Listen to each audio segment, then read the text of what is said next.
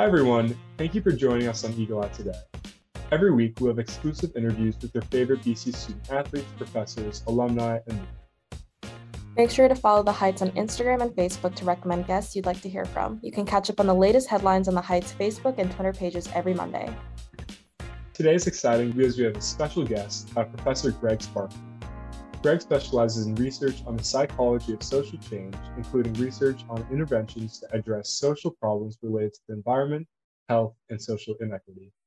He recently co published an article in which he found that American support of climate change is widely underestimated across the country, which we're lucky to talk about today.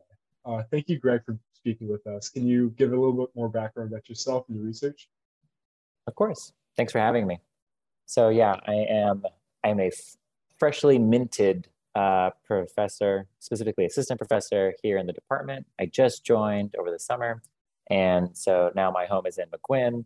Um, and I've just joined the Department of Psychology and Neuroscience. Uh, before that, I was doing some research on at an interdisciplinary center at the intersection of psychology and climate change at Princeton. And my training is as a social psychologist that I did while doing research at Stanford. Thanks so much for joining us. Uh, we really appreciate it. Um, so, uh, talking about your most recent paper, um, which is very kind of um, prevalent in today's society because obviously climate change is such a big issue, but um, it's kind of varied in popularity. I mean, some people seem to be very focused on it, and some people tend to not seem as focused on it. Um, just because of the right, wide range of problems that are going on. What kind of were you looking for when you were addressing the research? Um, and what kind of things did you initially test for? So, some prior research has shown that Americans underestimated the percent that their fellow Americans believed in climate change. And we were curious if there were kind of similar perceptions when it came to how concerned Americans were about climate change and whether they supported mitigation policies like a Green New Deal or a carbon tax or 100% renewable energy mandates. It seemed like very plausible to us that people might underestimate those things as well. Because if you don't think people believe in climate change, you probably don't think they support policies to address it, for instance.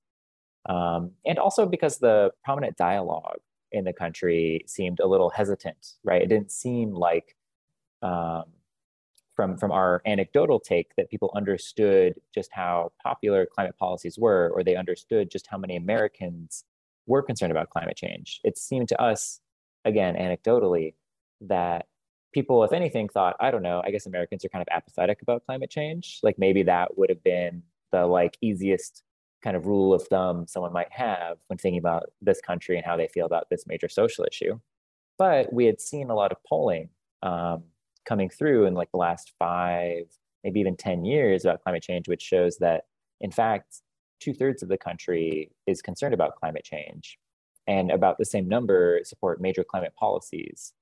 And so we suspected that that kind of anecdotal picture of what people probably picture the United States look like versus the real thing would probably not line up and that there might be this gap here. So we went ahead and asked people we recruited a very large nationally representative sample of more than 6,000 Americans, in which we oversampled small states just to make sure we could come up with a map of the country in order to visualize the differences by different regions. And we asked them, what percent of Americans do you think are worried about climate change? What percent of Americans do you think support this variety of policies? And we asked them uh, specifically about a Green New Deal, 100% renewable energy mandate, support for a carbon tax, as well as siting on public lands, all of which are kind of major transformative actions that can help uh, bring about the transition of this country to renewable energy. I can talk about the results too if you want. sure, yeah, that'd be great. So, what we found was, uh, in fact, yes, Americans underestimated how much fellow Americans were concerned about climate change. So, while two thirds of Americans are worried about climate change, people thought the number was only 30, maybe 40% of Americans that were worried about climate change. And the same goes for policy support. While a lot of the policies we asked about often poll at a super majority of Americans, like around 66, 67, in the case of siting renewable energy on public lands, 80%. people think the number is only in the 30s or 40s for a lot of those policies. And one thing that we found particularly surprising wasn't just that the magnitude of that misperception was so large to flip um, a supermajority of Americans' attitudes into just thinking that's only a minority of people, but that it was so ubiquitous. It was spread out across the country. There was virtually no group. In fact, I gotta say there was no group we recorded that had a accurate perception about how popular these things were. So we asked uh, this question of Americans from different political uh, orientations. So both liberals and conservatives alike underestimate this, although conservatives did underestimate it even more. Um, we also uh, found this to be true of kind of every major racial demographic that we asked the question to. We found it to be true of young people and old people, people who don't have a GED, to people who went all the way to get their PhD. The difference there, by the way, was only 1% better. You were 1% more accurate compared if you had a PhD compared to somebody who never even got their high school degree. So whatever you learned, it wasn't what Americans think about climate change. It was something else, presumably, um, when you pursued higher ed. And uh, we also looked at consumers of a variety of kinds of media, like maybe consumers of certain news sources would be more accurate than others. And in fact, they were. Those who consumed conservative news sources, even controlling for their own personal politics, uh, were more likely to underestimate this to a greater degree. But even people listening to NPR or reading the New York Times are still underestimating just how popular these things are by more than 20%, enough to flip a majority to a minority. So there was no demographic we saw who had a even close perception of how popular these things are in the United States. That's actually like so fascinating. It is kind of crazy how, you know, like even though climate change and the issue itself is so important, it's not really salient in people's minds and like every day life. Um, going more specifically into some of your findings, your main intentions of testing were to examine how widespread pluralistic ignorance was on climate change advocacy to find if there were misconceptions in both the majority and minority pockets of the country. Can you explain the concept of pluralistic ignorance and what were some of the variables you tested for? Sure. The term pluralistic ignorance, by the way, it's a pretty harsh one. like it's like dang like you know they didn't really spare the punch right? It's like many people are dumb is like the phrase that was chosen for it because pluralistic in the sense that it's many people or a plurality of people and then ignorance right uh, are wrong about something. So that's sort of a um, criticism of the term choice but it's been around for a very long time. People have been asking questions about do we have accurate perceptions of norms and beliefs and the actions of others around us that question has been around for more than 100 years in the social sciences. Um, and often the case is no, we actually can drift pretty far from reality in terms of our perception of what others think and how they behave. Um, so, yes, um, prior work has often examined pluralistic ignorance in the context of local communities. For instance, some of the classic research shows that undergraduates on college campuses think the average undergraduate likes to drink more than they do. So the average student thinks the average student likes to drink more than they do, basically. Um, and it's not hard to imagine why people might overestimate kind of how popular certain things are. It's because they loom large in our mind, right? Like the loud party is like really easy to envision, or I don't know, every kind of media representation of what college is like is just people getting drunk constantly, right? So it's not hard to see why these sources of information are kind of overrepresented in our mind when we picture uh, how you know the average might feel about something.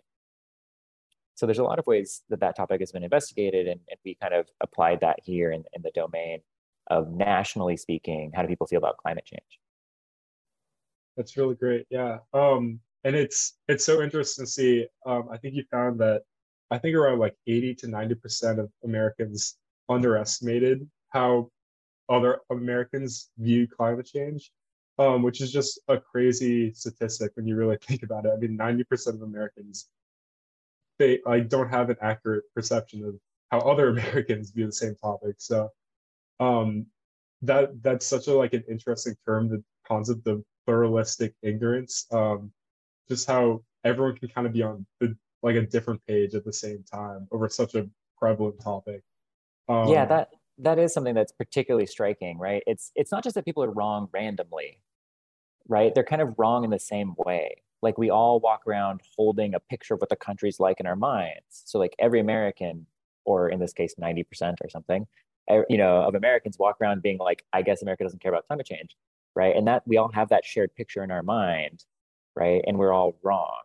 Uh, like that's kind of so we labeled that that particular kind of a case. We called this a false social reality.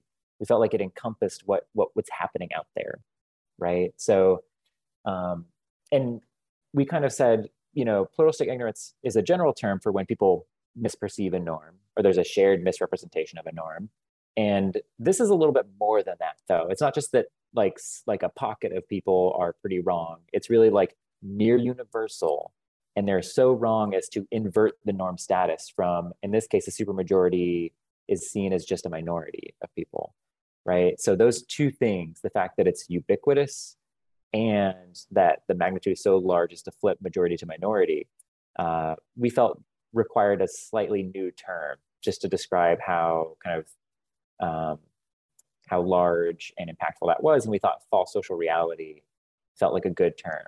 Like we're kind of existing in that false social reality with others.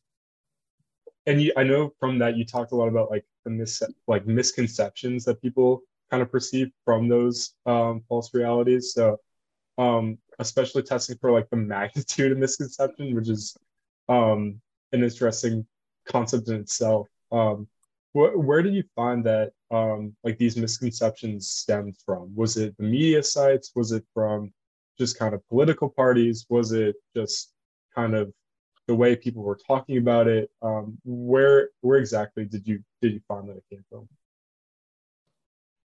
There's a variety of plausible contributing factors that lead people to misperceive how the country feels about an issue and and could explain why coast to coast virtually everyone has that wrong picture.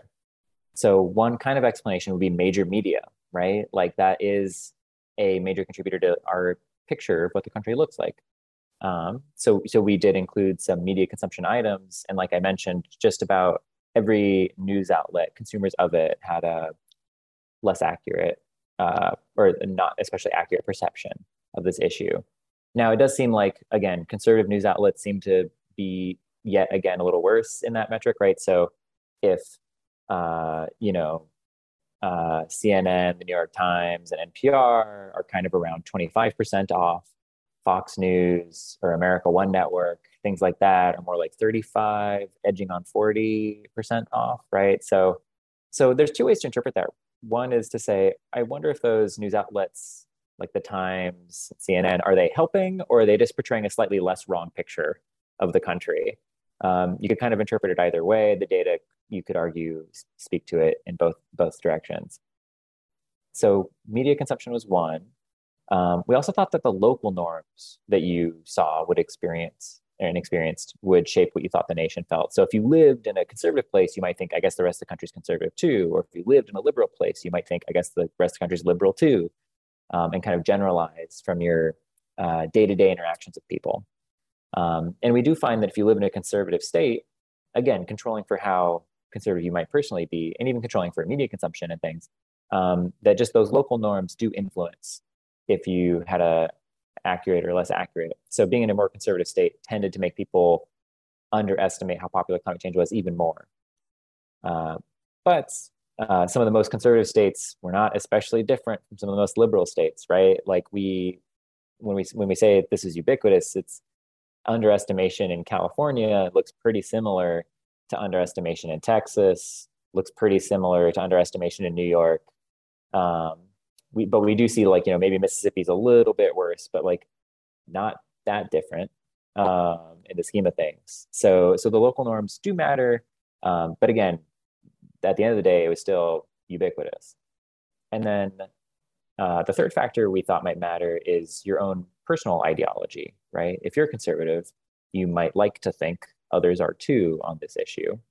Um, although that's a little more nuanced uh, than just that, because in fact, you know, almost half of conservatives are worried about climate change and do support major policies to address it. So it's not clear why they would like to think others disagreed with them and didn't want to support these things and weren't worried. So that explanation only really works for the subset of conservatives who aren't on board uh, for doing something about climate change. Um, but amongst them, it may be true, and we do see that in fact conservatives did underestimate higher. So, so even controlling for their location and for their media consumption, just their personal ideology uh, makes a difference. So those were some of the factors we looked at. There's a lot though that we haven't looked at yet. In fact, we just got a grant that we have detailed out like nine or 10 different contributing factors that strike us as likely.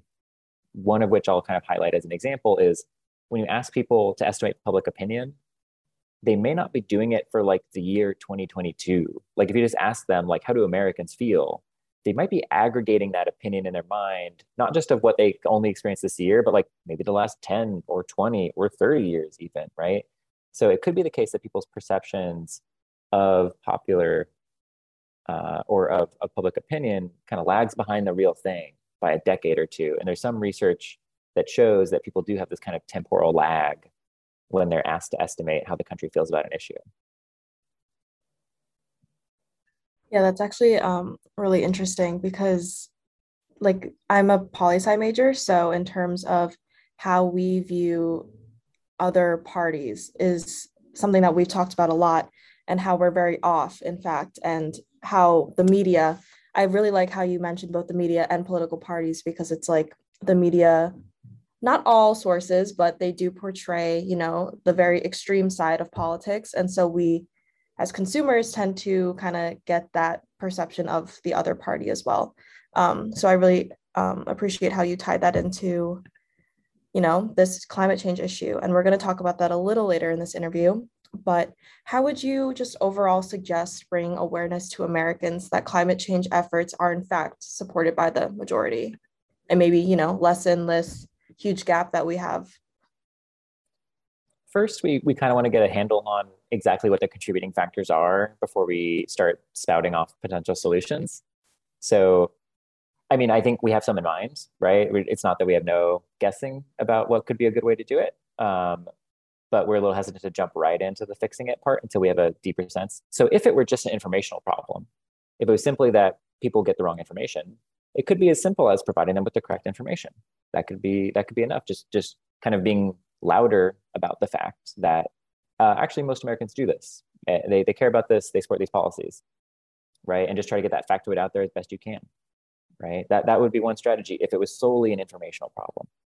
Now if it wasn't an informational problem alone let's say it was also that um, people have a hard time understanding how a whole nation feels and so they rely on a variety of rules of thumb and heuristics to guess.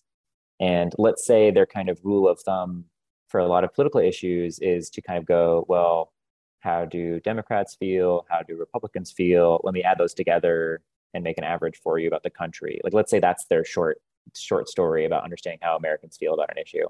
And let's say that when they do it for climate change that rule of thumb says uh, I guess Republicans don't care, and maybe some, but not all Democrats do. Like maybe that's their story, uh, and that story would put you in the wrong place. That would put you into the under half area where most people are, right? So we might have to not just tell people the correct factoids, but replace those stories that they use to try to estimate those things with better rules of thumb or better heuristics, so that they arrive using their little process. They arrive at a more accurate place. So maybe that would, we should replace that heuristic with one that says, actually, virtually all Democrats are on board, most independents, and about half are Republicans. So that when they do their little calculus, you come up with like a more accurate number, which would be about two thirds then, right? If we're keeping track, um, which which would be a much more accurate rule of thumb if you kept using that around a variety of issues. The same would be true, by the way, if you ask people about like um, how popular minimum wage was like that rule of thumb would work a heck of a lot better than also assuming that it's got to be no Republicans and only some. It's like no, no. It's it's really like a lot of people want minimum wage to be higher. Another kind of rule of thumb they might be using is thinking, well, I don't really know how a whole country of people feels. That's like almost impossible to even imagine at once in my mind. So instead, what I do is I look at what the government does as a availability heuristic. We would call that in psychology. Um, it's available information and like the Senate, for instance, is supposed to be a representative body of this country. So I might think the way the Senate feels about these things is accurate portrayal of how the country feels about these things. Um, and so doing that, you might come to the conclusion like, well, I haven't seen, with the exception of the really, really recent Inflation Reduction Act, which happened um, after uh, our study. It'd be interesting to see if there's differences now because of it. But you might have thought before that, well, the country hasn't really done anything. It seems like maybe some, but not all Democrats are on board and not any Republicans. And so maybe that's how Americans feel too. But using them as a benchmark would be a bad benchmark for how Americans feel. Um, even though they're technically called the representative body, they may often not be very representative in terms of how they feel versus their constituents. Also, numerically, it's not representative, right? The Senate is, it overweights some places and underweights others, of course. Yeah. Do you think it it's ever likely to know when there's an accurate kind of representation of how climate change is being addressed in the moment? Because um, I know you talk so much about how like you know political parties and medias are skewing how it's being pursued or perceived, especially when it's like an aggregate kind of um, view of it, maybe over like the last couple years. Is there any kind of way to know in the moment, like, oh, this is how it's being addressed? these are the policies that are actually doing something to to change it or is it just kind of kind of have to give it up to assumption for those looking to get an accurate picture of how the country feels about the issue one resource i recommend is the yale program on climate change communication they have they survey the issue twice a year they have dozens if not maybe hundreds of questions that are part of their like a rolling poll where they're sampling thousands of people each year. Um, and the data is pretty granular and it covers a wide range of topics. And they have pretty visuals to like kind of break it down too that are pretty effective, I think. So there are ways to kind of, you know, be more accurate about um, how the nation feels. Um, in terms of uh, was part of your question also how to understand um, what different political bodies think about the issue and contrast the two? Um, yeah, like is it is it hard to have like a or is it wrong, I guess, to have like a far right view on either one of those political sides? Um, sorry, I should have been more clear, I guess do you mean do you mean wrong in like the normative sense? Like you know shame on you for having that view? Or, or do you mean like less accurate in the sense that um yeah i'm not 100% sure. I know which question you're asking.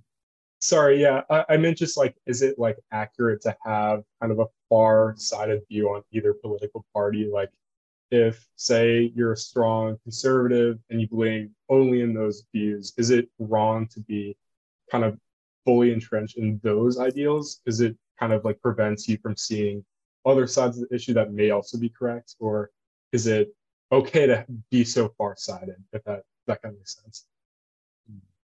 There's definitely value in being able to contemplate other opinions besides the ones you have even if you're just extremely moderate right?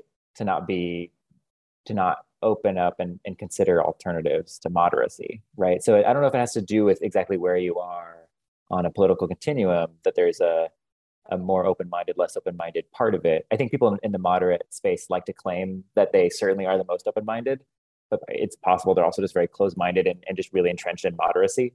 And there's a lot of institutions that could support you in those beliefs too, right? So um, it might be hard to prove that one way or the other. I think, but but generally, I think it is important to be open-minded and see things from different perspectives. That that's a valuable characteristic um, and in the case of understanding public opinion, it, it's possible it might make you more accurate too, because a lot of these groups, um, there's also another kind of misperception that's really prevalent, which is um, assumptions of universality.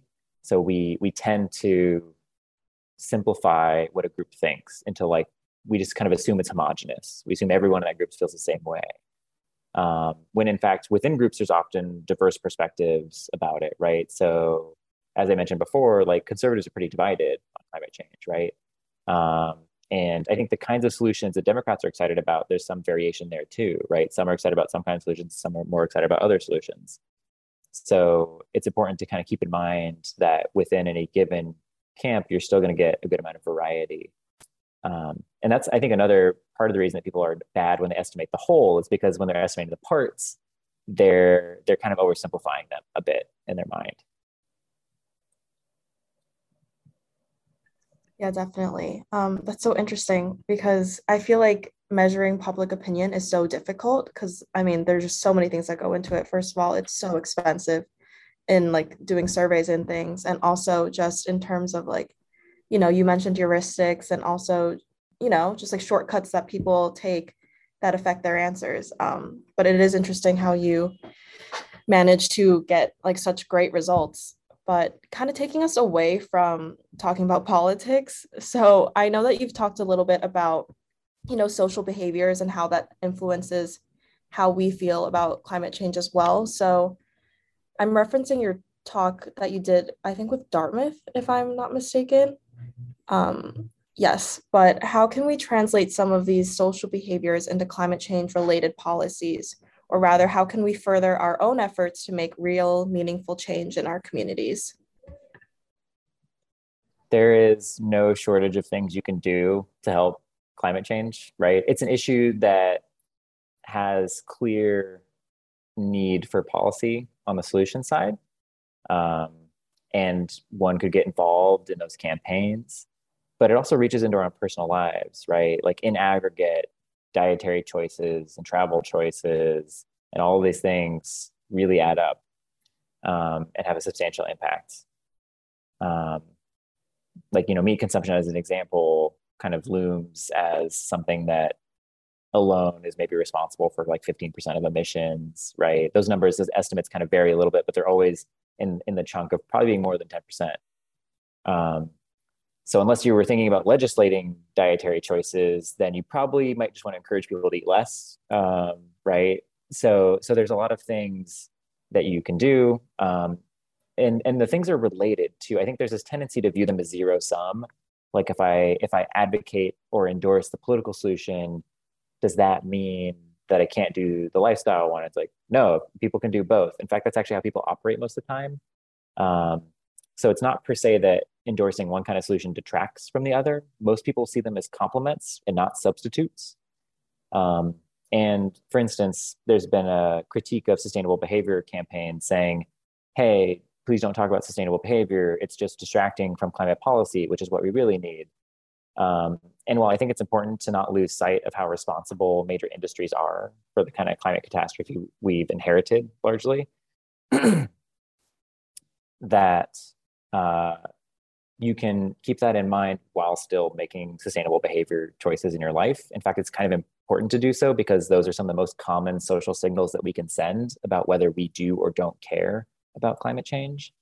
And when policymakers and businesses try to estimate if their constituency cares or if their customers care and they're contemplating passing a law or they're contemplating adopting a voluntary business standard to be more sustainable, they have to get a sense of if the country cares or not and policymakers are liable to make the same misperceptions we do. In fact, we have some early data looking at a sample of local level decision makers um, and their perceptions of Americans, and they're pretty darn similar to Americans' perceptions of Americans. Um, so, really, behavior is not just valuable in terms of the immediate impact it can have on the climate, but also because it's one of the most viable kind of social signals we have to say, hey, I'm doing things, I must care, I would like to see that policy passed, or I would like this business to also voluntarily start doing better. Um, it's it's we're kind of swimming in those signals all the time. It's really too easy to imagine too, given that we're swimming in those signals, that you could look around and think nobody cares, right? Because it's not that we see everyone hanging their laundry instead of using a dryer. Like we don't look around and see that necessarily. Um, while there are many changes that have happened, you might still think people seem content with the way things are. Um, but that would also be a source of misperception because often what happens is the cultural practices we have and the institutions that shape those cultural practices and our ways of life lag behind public opinion. They don't change on a dime. In fact, they're often kind of resistant to change. So if you were basing your estimate of how the country feels based off of the kind of norms or infrastructure they inherited, you would not be very accurate. Right? So it's even more important in that case then that we try to buck those trends a little bit and show that we care. Yeah. Um, from an individual level, is it important to kind of increase that representation? Like, is it important to kind of express an individual opinion on climate change just so that kind of representation rep- representation that kind of advocacy is out there, or is it just kind of, or does it just not matter really? Is it just kind of policy from what the government is doing, and is it just like just have to kind of keep up with the norms if that makes sense? Like policy obviously has a huge impact, especially really good policies can have even better impacts. Like from a climate standpoint, the Inflation Reduction Act is a good start, but it's just just that, right? It doesn't doesn't get us even halfway to our climate goals, really. Um, so it can it necessarily must be the first of many steps we take, um, or else we get to pretty awful scenarios pretty quickly. Um, but the role of individual action in that scheme is important um, for a few reasons. One, like I said, it kind of signals to those decision makers if you care or not, and they're trying to estimate that all the time because they're worried about being reelected, or if they're a business, they're worried about PR. Um, and they do matter in aggregate. As I mentioned, like meat consumption is already just a, a tenth of the whole puzzle of all of the things that matter, right, when it comes to climate change. Um, but they also matter because when people adopt behaviors, it actually people internalize them and it changes hearts and minds too. So when you engage in those behaviors or express those attitudes, you actually kind of affirm your stance. And, and people tend to, when they reflect on those things and how they connect to their values and identities, become stronger supporters of policy, in fact, afterwards. So you're like cultivating in yourself all the time, whether you're a person who does or doesn't care about this issue. And those lifestyle things kind of add up in that picture for you as part of clarifying for oneself am i the kind of person who would support an aggressive climate policy? It's like well i do all these lifestyle things. I guess i must really care about this. Like those become instrumental in developing that sense of self.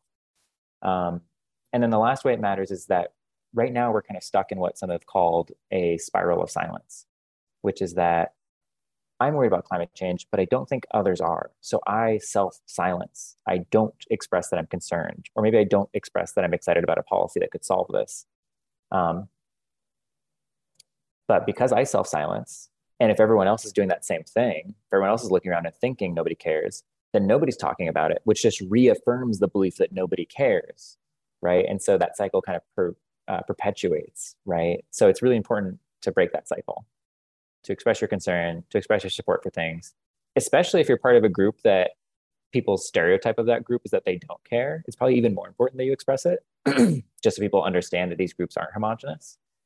Because right now, everybody's inferring from silence that people are fine with the way things are, but that is not the case. Um, so it's probably important that we do speak up. Um, absolutely. That's, you know, such interesting insight into, because I feel like in terms of climate change, when you think of it as a topic, it's mostly approached from the political perspective, you know, what can we do right now that would, you know, instigate like the quickest change. But in terms of like social behaviors, I think it really is impactful and it's a great way for everyone to think about climate change more. Um, but yeah, we those are all the questions that we have actually. So it was perfect timing. Um, but thank you so much for coming on. We really we're really looking forward to this interview. So thank you so much. Thank you for having me. This is a lot of fun.